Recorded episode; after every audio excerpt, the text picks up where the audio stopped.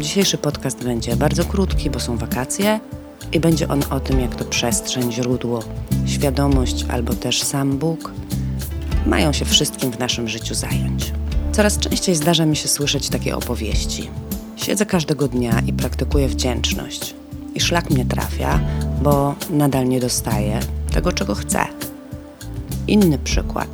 Robię wszystko zgodnie z instrukcją. Medytuję wraz z mantrą obfitości i jakoś nadal nie mam nowego samochodu albo mieszkania. I co tu zrobić, skoro przestrzeń lub też energia, jak to mówią fachowcy w tej dziedzinie, raczej tego nie puściła.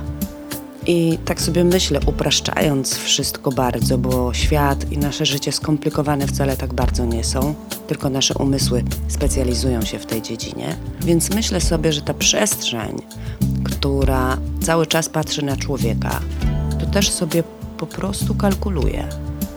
Życzenie złożył. Chcę być bogaty, chcę mieć super dziewczynę, zmienić pracę, albo też szlachetniej, chcę mieć spokój wewnętrzny. I tak patrzy na niego ta przestrzeń i w jego czynach jakoś nie widzi za strasznie, żeby coś robił w tym celu. Jakiś ruch w kierunku wykonał czy wykonała, by można było posłać wiatr, który człowieka pchnie dalej. Uwierzyć, że mu zależy i że się stara. Siedzi na poduszce lub w swojej pracy, której nie lubi i nie widać, by jakieś realne ruchy wykonał. To chyba jednak mu się podoba, mówi przestrzeń. To przeszkadzać nie będę. Działać bez działania, owszem, ale nie zrzucać odpowiedzialności na świat zewnętrzny. Dość sporo też w grupie Homo sapiens jest przypadków, które podchodzą do działania zupełnie inaczej. Przestrzeń przestrzenią, a ja zrobię wszystko, by było po mojemu.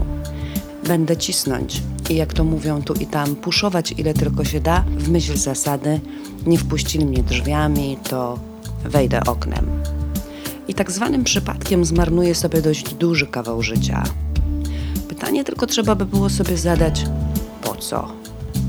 Na pierwszy rzut oka już widać i słychać, że tam z jakiegoś powodu ciebie, mnie albo jej nie chcą.